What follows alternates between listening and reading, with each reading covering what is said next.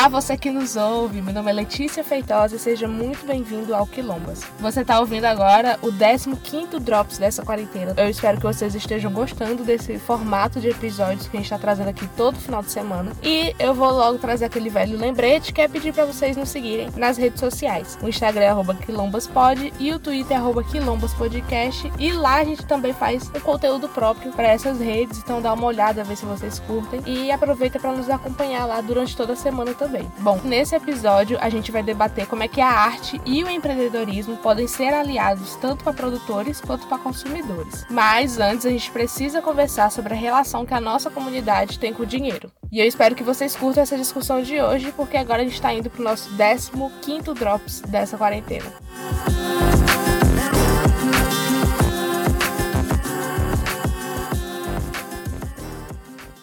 Bom, durante esse período de pandemia, a gente tem visto muitas pessoas produzirem sua arte para poder ganhar dinheiro, mas isso não é de hoje. Artistas, né, como designers, pintores, artesãos, etc., vêm tentando agregar valor de mercado aos seus serviços. O black money, que pode ser definido como o dinheiro gasto por pessoas pretas em bens de consumo ou serviço, é muito atrelado ao posicionamento político das marcas. Cada vez mais a comunidade negra tem reforçado a sua força política em todos os âmbitos de consumo, e no mercado isso não é é diferente. O movimento Black Money ganhou forma oficial lá em 2017 com a empreendedora Nina Silva. Ela disse que o objetivo desse movimento é fazer circular o capital entre os negros. Ela ainda destaca também que dos 53% dos empreendedores negros, nem 30% conseguem empregar uma segunda pessoa.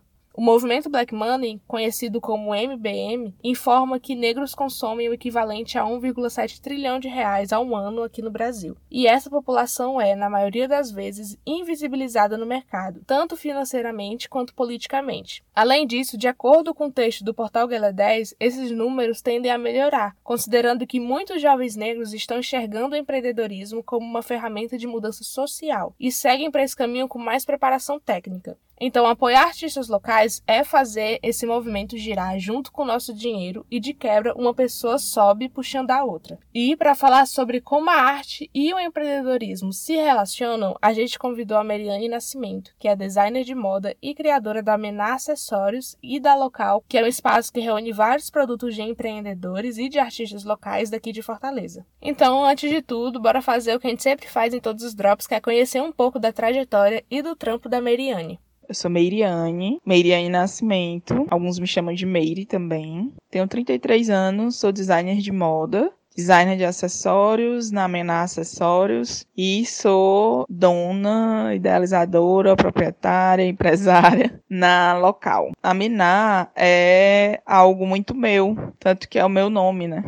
então, a trajetória da Mená começa lá, acho que no primeiro contato que eu tive com o artesanato, que foi com as mulheres da minha família, né? Minha mãe, minha tia, que elas faziam crochê, minha avó fazia tricô, minha mãe ainda faz crochê até hoje, minha tia também. Naquele convívio ali eu fui aprendendo canhota, fazendo meio torto, mas dali surgia um pensamento de, quem sabe lá na frente, né? E aí na adolescência eu fazia bijuteria, vendia na escola e saí do ensino médio pensando em fazer uma faculdade que me ajudasse a criar minha própria marca. E Conheci na época o estilismo em moda e tentei várias vezes, mas consegui entrar e me formei em designer de moda. Durante a faculdade eu tinha muito medo de pensar como seria quando eu saísse da faculdade, se eu ia ser mais uma, uma ex-universitária ou se eu ia ser uma pessoa que estudar para concurso, quem que eu seria, né? Eu ia ser um pessoal de chão de fábrica, eu ia conseguir isso, tipo, eu não conhecia ninguém, eu só era uma estudante e durante a faculdade faculdade eu fiz muitas coisas lá dentro, mas não conhecia dons de fábrica, enfim. E aí me veio essa vontade de resgatar esse artesanato, que eu tinha tido esse contato na infância, na adolescência, e meio que eu fazia ainda artesanato, bijuteria, mas não tinha uma identidade, não tinha muita cara, né? Por mais que o designer não tenha me dado a ferramenta que eu acho que é uma das principais para quem empreende ou quem deseja empreender, mas ele me deu a oportunidade de me conhecer. A universidade para mim foi quando eu comecei o percurso de saber quem é a Meire, quem é a Meiriane. E aí, no início dessa jornada, eu comecei a imprimir a minha personalidade,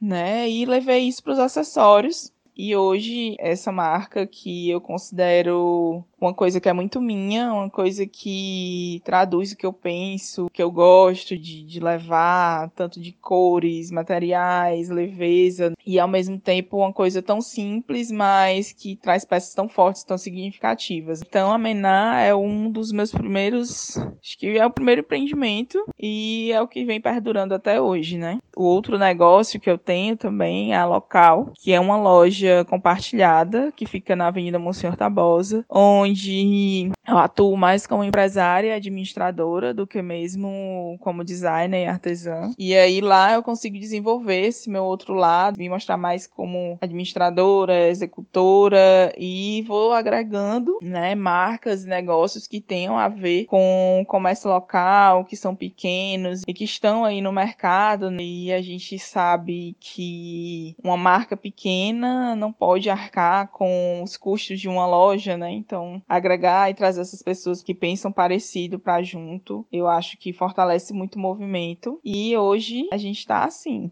com esses dois empreendimentos e tentando equilibrar isso, saúde mental e tudo mais. Então, a partir daí a gente perguntou para Meriane quem que surgiu primeiro, a artesã ou a empreendedora? Eu acho que quem surgiu primeiro foi a artesã, porque eu consegui, acho que a primeira coisa que eu tenho de lembrança assim de infância é de pegar ali os restinhos de linha da minha mãe e ficar tentando fazer crochê, sabe? Porque eu sou canhota e para elas era bem, para elas que eu digo minha mãe e minha tia, era complicado de me ensinar a fazer crochê porque eu sou canhota. Como é que eu ia fazer crochê? Se canhoto, né? Canhoto é uma coisa é uma incógnita, né, pro mundo, sei lá. Mas existia essa questão. E mesmo assim eu tentava, pegava ali a agulha dela sem ela ver, e ela não vai escutar esse podcast. Então acredito que antes de tudo veio a artesã. E aí depois veio a empreendedora, com certeza, porque eu consigo me lembrar de algumas vezes, algumas tentativas que eu tive de trabalhar de carteira assinada, trabalhar em algum lugar, mas é como se a minha cabeça só funcionasse ou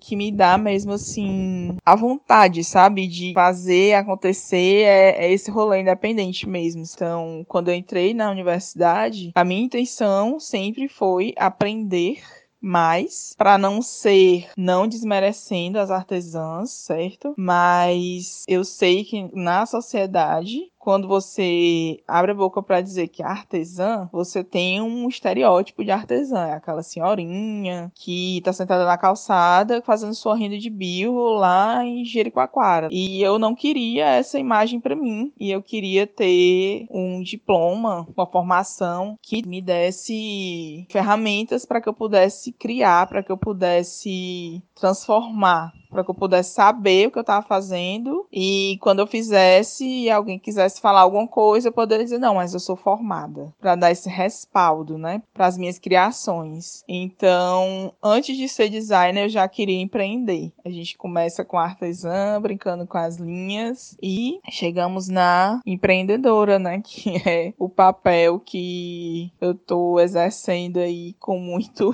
com muita vontade, né, em duas empresas inclusive. A Mariane contou pra gente quais os principais desafios de empreender a partir de suas próprias criações. Para mim, é, existem três pontos principais no desafio de empreender e criar. O primeiro deles é o tempo, que você tem que ter tempo para todas as funções que você assume na empresa, que você não pode pagar uma pessoa para fazer, sendo que a essência da sua empresa, né, no caso da minha, é exatamente isso que eu faço tudo. É uma, uma das coisas que eu sempre falo, né? Eu faço tudo, faço tudo sozinha. Hoje eu tenho uma pessoa que trabalha comigo nas mídias, graças a Deus, e tenho uma pessoa que me ajuda a finalizar as peças. Mas fora isso, eu não consigo ver uma forma de terceirizar, até porque eu acho que perderia a essência da marca, que é eu fazer todas as peças. Então, é, faz parte da história da Menar ter uma mulher negra que produz todas as peças, né? Que cuida de todos os detalhes, que pensa como é que vai ser a embalagem. Então, assim, essa é a essência da minha marca, né? Ser uma marca pequena, não de uma pessoa só, mas que pense nesses detalhes, né, que é o principal. Como o produto vai chegar na casa da pessoa, que material está sendo usado, como isso é feito, né, a melhor maneira disso ser feito e o cliente saber que tem uma pessoa por trás disso, né, uma, uma artesã, designer, mulher, negra, empreendedora que está fazendo isso. Eu acho que é o mote da marca. Né? Mas ter tempo para estar tá em todas essas frentes da empresa é um dos maiores desafios para mim. Por isso foi o primeiro a ser falado. O segundo maior desafio é administrar. Tem que administrar o dinheiro para ver o que é que eu vou comprar, o que é que eu não vou. Tenho que administrar o almoxarife, que eu tenho que ir lá no estoque para ver se tem, se não tem. Eu tenho que, quando eu for fazer compras, eu tenho que ir muito focada para eu comprar só o que eu vou precisar mesmo. E não, ai, que linha linda que eu quero para menar. Ai, ai, eu deveria comprar essa garrafa para vender no local. Então, assim,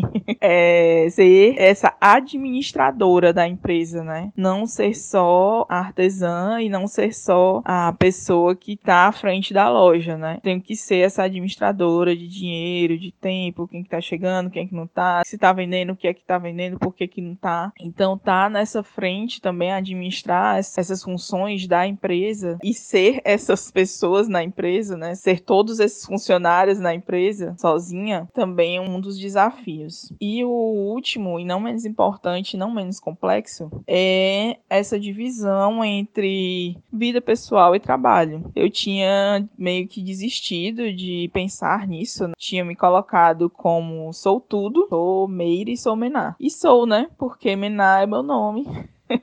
é Meiriane Nascimento e algumas pessoas até me chamam de Mená. Mas com a pandemia, né, a quarentena, essa coisa de estar mais em casa e estar trabalhando em casa, fazendo os envios de casa, veio uma necessidade muito grande de ter um espaço separado para que isso seja feito. É muito estranho para mim estar num espaço que eu estou trabalhando e que tal hora eu digo, não, não vou mais trabalhar, agora eu vou assistir televisão. E me deitar no mesmo sofá que eu estava sentada trabalhando, né?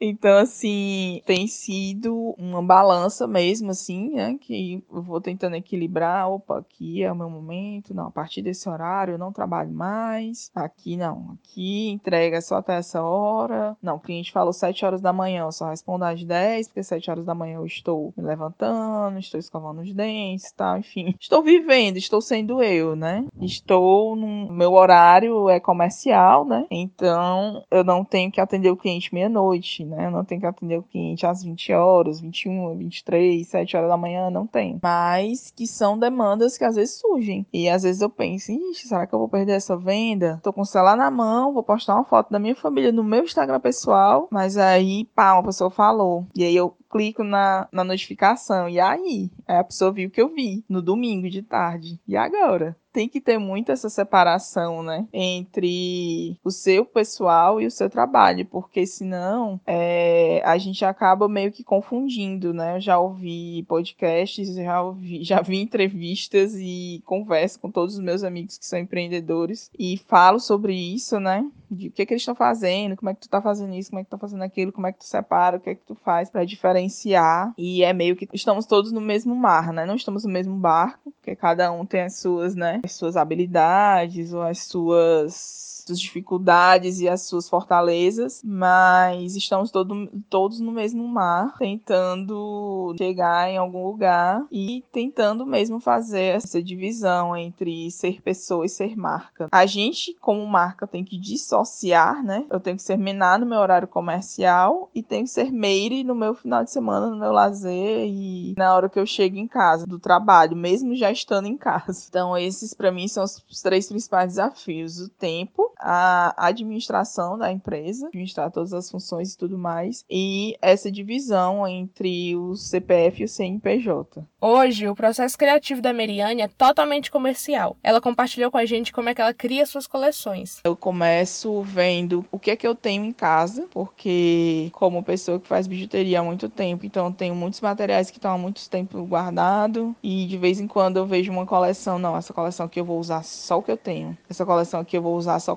corda e linha. E nessa daqui, ah, essa daqui já dá para ah, chegar nas coisas novas, então já dá para inventar. Então eu começo mesmo bem comercial. Eu vou, pesquiso o que é que as minhas concorrentes estão fazendo, não necessariamente concorrentes da, da região, mas das pessoas de longe, né, marcas de longe. É, marcas que tem a ver ou, ou, que tem design diferenciado ou parecido com o meu, ou que trabalha com, com alguma coisa parecida, mas que obviamente não são da região, né? São para não haver acusação de plágio. E, enfim, mesmo para ver a tendência, cores, material, a Mená ela é muito plural nessa questão do material. Eu escolhi a corda e a linha, o barbante de algodão, por serem materiais fáceis de achar e que às vezes eu ainda não acho, mas que são coisas fáceis de usar, que me leva para aquela memória da infância, de fazer crochê, de fazer artesanato, de pegar as linhas da minha mãe. Então hoje eu tenho minhas próprias linhas, né? E eu gosto muito dessa simplicidade do algodão. E aí eu trago as formas, né, nos nós, faço esse enrolado que eu acho que é um beneficiamento muito interessante para corda, para quem está ouvindo.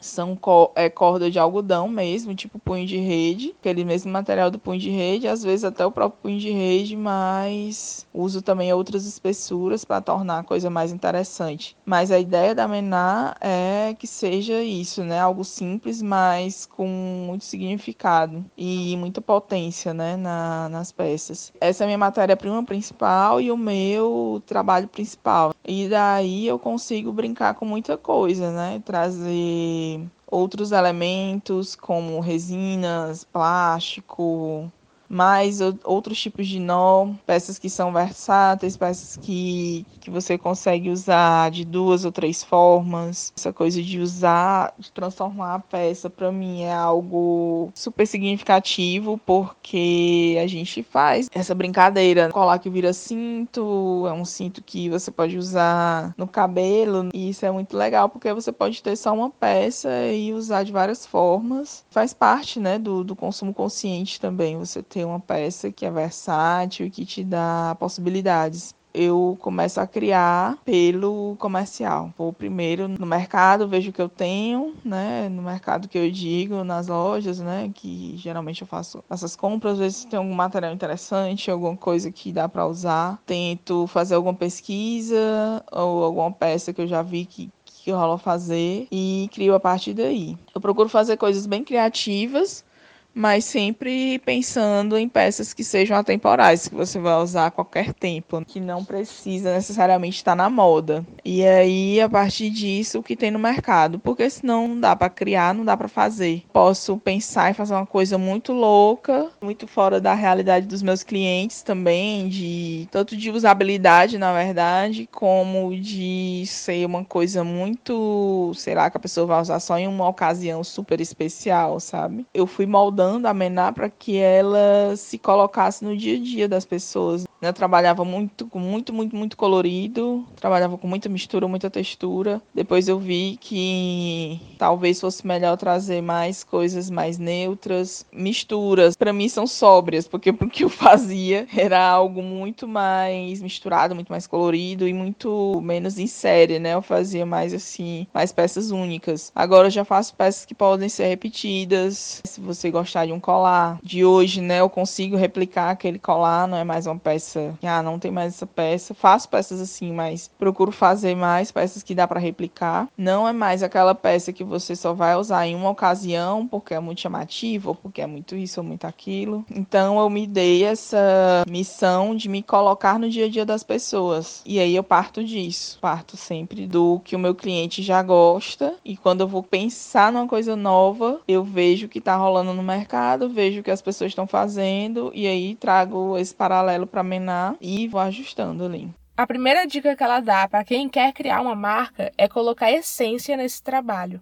O que é a tua marca? O que é que ela vende além do produto? O que é que ela é além do produto? É, sei lá, eu quero vender vestidos de estampa Poá dos anos 50. Mas qual é a essência da tua marca? Como é que, sabe, o que é que ela é além disso? ela é um resgate dos anos 50, porque nos anos 50 foi isso, foi aquilo, foi interessante, foi massa, eu acredito que aquela elegância, ela tem que chegar nas pessoas e tal. Ou então, ah, vou vender um produto artesanal, mas você tem que saber que hoje em dia para você ter uma marca, você tem que ter história, você tem que ter essência. Então, a primeira dica que eu daria é: busquem uma essência. Vejam que histórias vocês vão contar a partir do produto que você está vendendo ou a partir do que você quer criar. Se você vai criar uma coisa, se você gosta de vender comida, o que, é que você vai contar? Essa essência vai ser o que vai te diferenciar, o que vai diferenciar uma marca de geleia de outra marca de geleia, sabe? É o que vai diferenciar o industrial e o, e o feito em casa. Eu vendo acessórios. É tão fácil vender acessórios, é tão fácil pegar um colar desse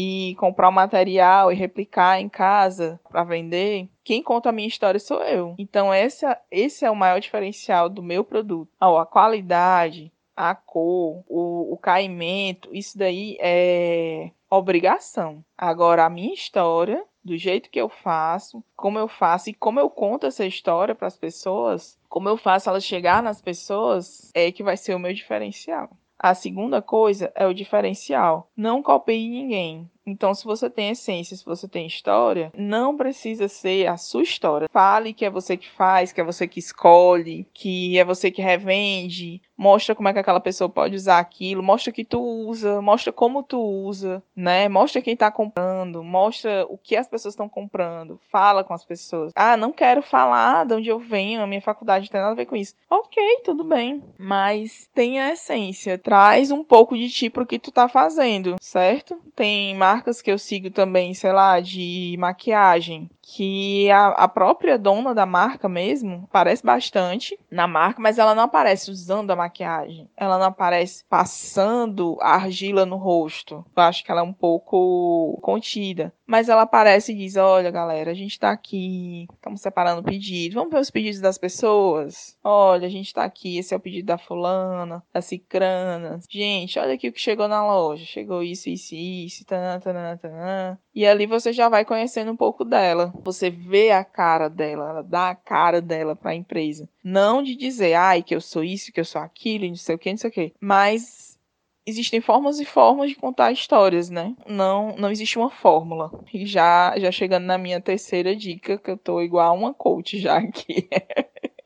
Mas a terceira dica é: não existe fórmula. Então, tem a tua essência, traz um pouco de ti para essa marca, para ser o teu diferencial e não existe fórmula pronta. Então tu vai ver como é que tu vai contar essa história. Vai ser desde, ai, a minha avó faz essas coisas comigo e tal, e a gente trabalha juntas aqui, até a pessoa que vai só dar a cara mesmo para te dizer, olha, eu não tô te respondendo porque eu sou um ser humano e, e, e é um ser humano que tá aqui por trás do WhatsApp, mas vamos ver os pedidos das pessoas. Olha, a Juliana pediu isso daqui, e a Juliana tá lá na casa dela. Ai, meu Deus, meu pedido. Ai, ai, massa, não sei o que, sabe? Então, assim, ver o que tu consegue trazer de ti pra tua marca, para ser o teu diferencial, para encantar, para e também é uma coisa muito importante para se destacar, para você não ser só mais uma mais uma loja de bijuterias ou mais uma loja de cosméticos e tal quando você for criar uma marca também,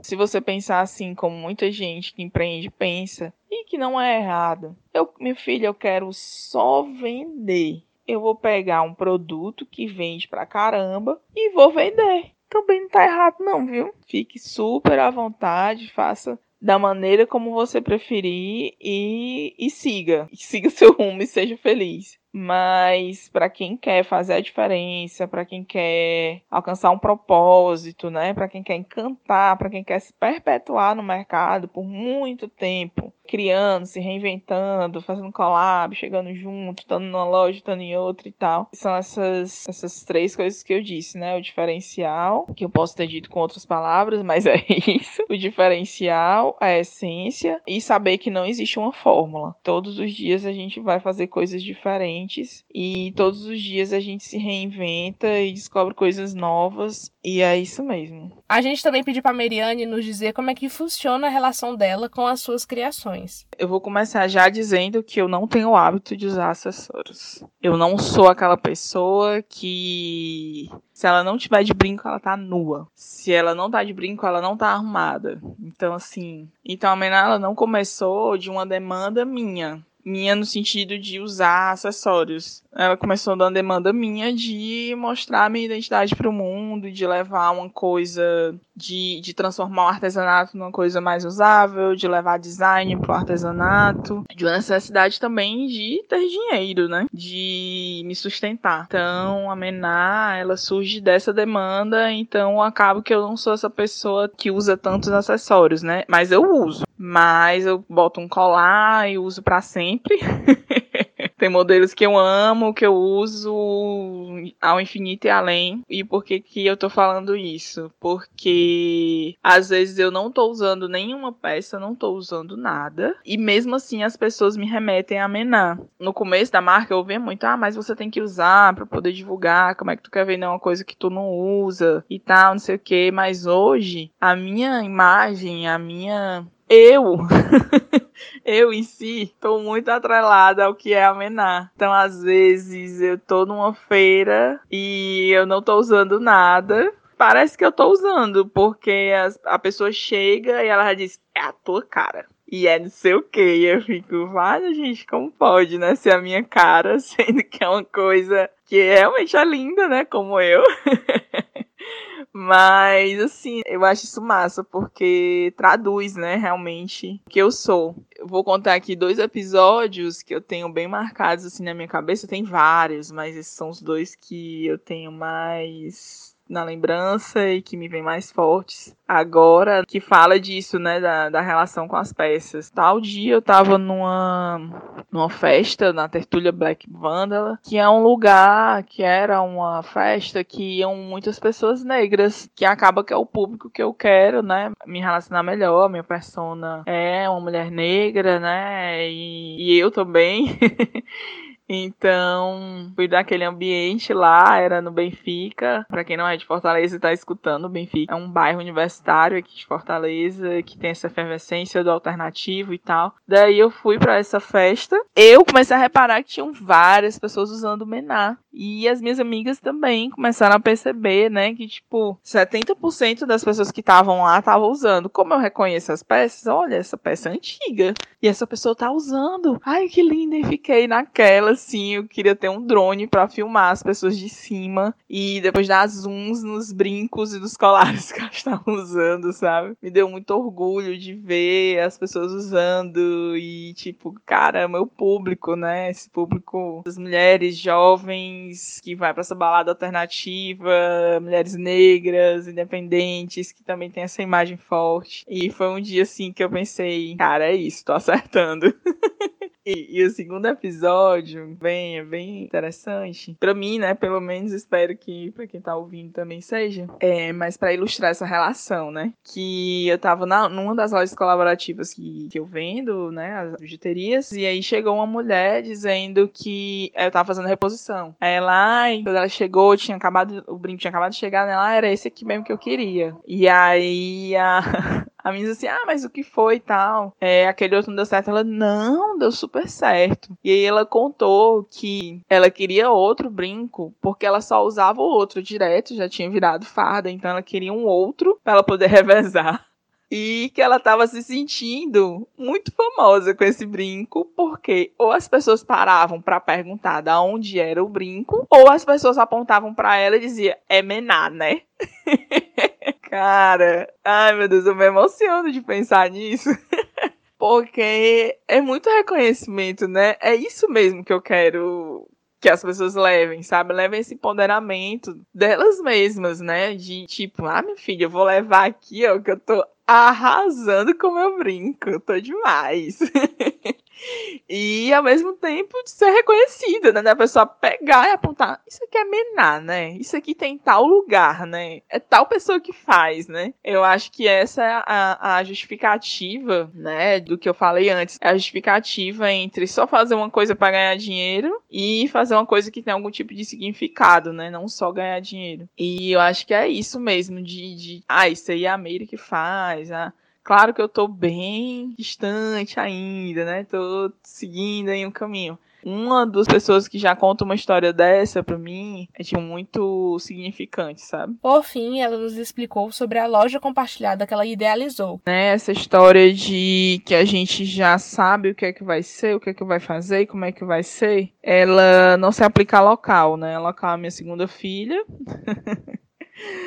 né, meu segundo filho, meu segundo empreendimento, né, a loja, né, para ser um guarda-chuva para Mená e para as outras duas marcas que entraram comigo, né, no caso a Mantenha e a que são da e Fabíola, que eram minhas sócias. E aí a gente foi se aventurando e eu sempre quis a local fosse, né, ou a local, qualquer outra loja que eu fosse ter, que fosse um espaço onde a gente pudesse trabalhar, um espaço plural, é, onde eu pudesse dar as minhas oficinas de macramê, outras pessoas pudessem alugar para fazer oficinas também, fazer festinhas, porque não, né? Happy hour, aniversário. Então precisa, a gente precisava de um espaço que fosse grande, que comportasse todas essa, todos esses anseios e ainda fosse loja. E aí a gente achou aquele espaço, o espaço que é hoje na Avenida Monsenhor Tabosa, número 499, que a gente está lá até agora, não sabemos até quando, devido à pandemia. Mas a local é isso hoje, né? A local é muito plural mesmo. E a gente chegou no formato de loja compartilhada. O segundo filho, o meu segundo filho acabou sendo mais complicado. minha primeira filha é a Menai e meu segundo é, a minha segunda é a local, né? Minha segunda, a minha segunda menina, a minha segunda criação, meu segundo negócio. Que a gente começou pensando numa loja que ia ser isso, isso aquilo. E aí ela foi se moldando, se moldando, se criando e se encaminhando para ser uma loja compartilhada. Então acredito que hoje o propósito da local é divulgar, falar dessas marcas, estar com essas marcas, contar essas histórias e valorizar tudo que é autoral, tudo que é daqui, tudo que é criativo, né? Hoje nós temos seis marcas são cinco de mulheres e uma de um rapaz. Mas que veio através de uma amiga, né? Que eles são um casal, então fica ali naquele meio termo de estar tá na, na, mesma teia, né? São todas marcas locais que produzem ou que fazem parte do processo. E a gente segue, né, pensando em contar essas histórias, em estar presente, trazer quem está atrás da marca para frente, para que a gente veja essas pessoas, para que as pessoas ve as vejam também, que valorizem suas histórias e que essas pessoas tenham orgulho da, da, das, suas, das suas trajetórias, né? Eu propus, né, que a gente fizesse umas lives durante o período da pandemia para falar né, sobre a marca, contar como começou e tal, não sei o quê. E algumas, algumas pessoas, se não todas, disseram assim: Mas o que é que eu vou. Ah, eu não sei falar, não. Ah, eu tenho vergonha. E eu não sou muito envergonhada para falar, não, assim, né? Se for para representar, para aparecer, dependendo do que for, né, na verdade, mas eu procuro não ter essa vergonha para que isso me ajude a chegar onde eu quero, né? Então, não deixe que a vergonha seja um obstáculo. E no final deram vídeos incríveis, né, que estão lá disponíveis no nosso GTV da, da local. E é muito massa você perceber que o que eu achava massa de cada marca, tipo, a Amanda, que é da Lesege, que ela no meio da pandemia ali pensou, ela faz camisas e aí o que foi que ela pensou? Não tô conseguindo vender as camisas, tem uns retalhos de tecido aqui, vou começar a fazer umas máscaras. E aí deu uma reviravolta na marca, né? E aí eu chamei ela para falar isso, né? Ela conversou com a Daphne na live e outro dia eu estava falando com outra pessoa que disse que viu essa live e que aprendeu muito. Cara, isso é rede. E esse é o meu propósito: criar essa rede de apoios e linkar essas pessoas e fazer com que elas também valorizem suas histórias, com que elas também vejam, é, realmente foi uma virar Amanda, né, pensar nisso. Cara, realmente uma reviravolta que eu dei. É, foi uma sacada massa. E foi massa para mim. E outra pessoa já viu e pensou, vale, é mesmo? Ah, então será que se eu fizer tal coisa, tá entendendo? E essas ligações para mim, nossa, tô falando aqui com um sorriso, um sorrisão no rosto de tipo, esse é o propósito da local, né? Essa é a nossa missão. Ligar essas marcas às, às histórias e mostrar tudo isso. E o que cada uma dessas marcas vai ter em comum é justamente isso, essa essência, essa história, essa vontade de estar no mercado, de desenrolar. Eu tenho uma marca que o trabalho dela, uma parte é revertido para ajudar animais em situação de abandono eu tenho uma marca que, como a da Amanda, passou por essa reviravolta e que hoje ela tá continua nessa, nessa metamorfose. Eu tenho marca de bolsa, que é de uma pessoa super batalhadora, que, que não gosta tanto de aparecer, mas que também tem uma história incrível. Eu tenho um, um, um rapaz, né, que é o único, que tem a marca lá, que faz camisetas, ele é do grafite, e aí ele trouxe a arte do grafite grafite para uma, uma camisa, para uma t-shirt, como não achar isso interessante, como não trazer isso para local, né? E como não contar essa história, né? Tô me sentindo meio Luciano Huck. contando a história do povo, né? Mas muito legal falar disso, que dá até também abre para mim um leque aqui, abre para mim aqui como se fosse um painel de dizer é meio a local ela, ela é isso.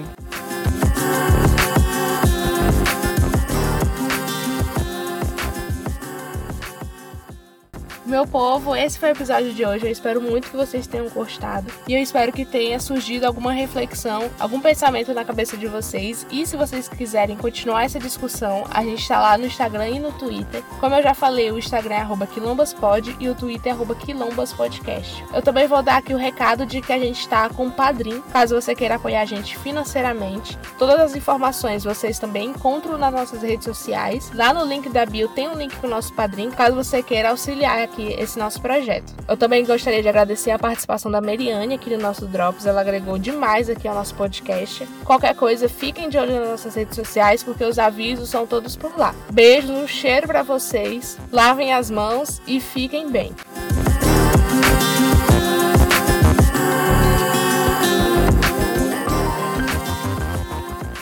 Esse episódio foi roteirizado e produzido por Alice Souza, com locução e edição de áudio de Letícia Feitosa e arte da capa feita por Leíssa Feitosa.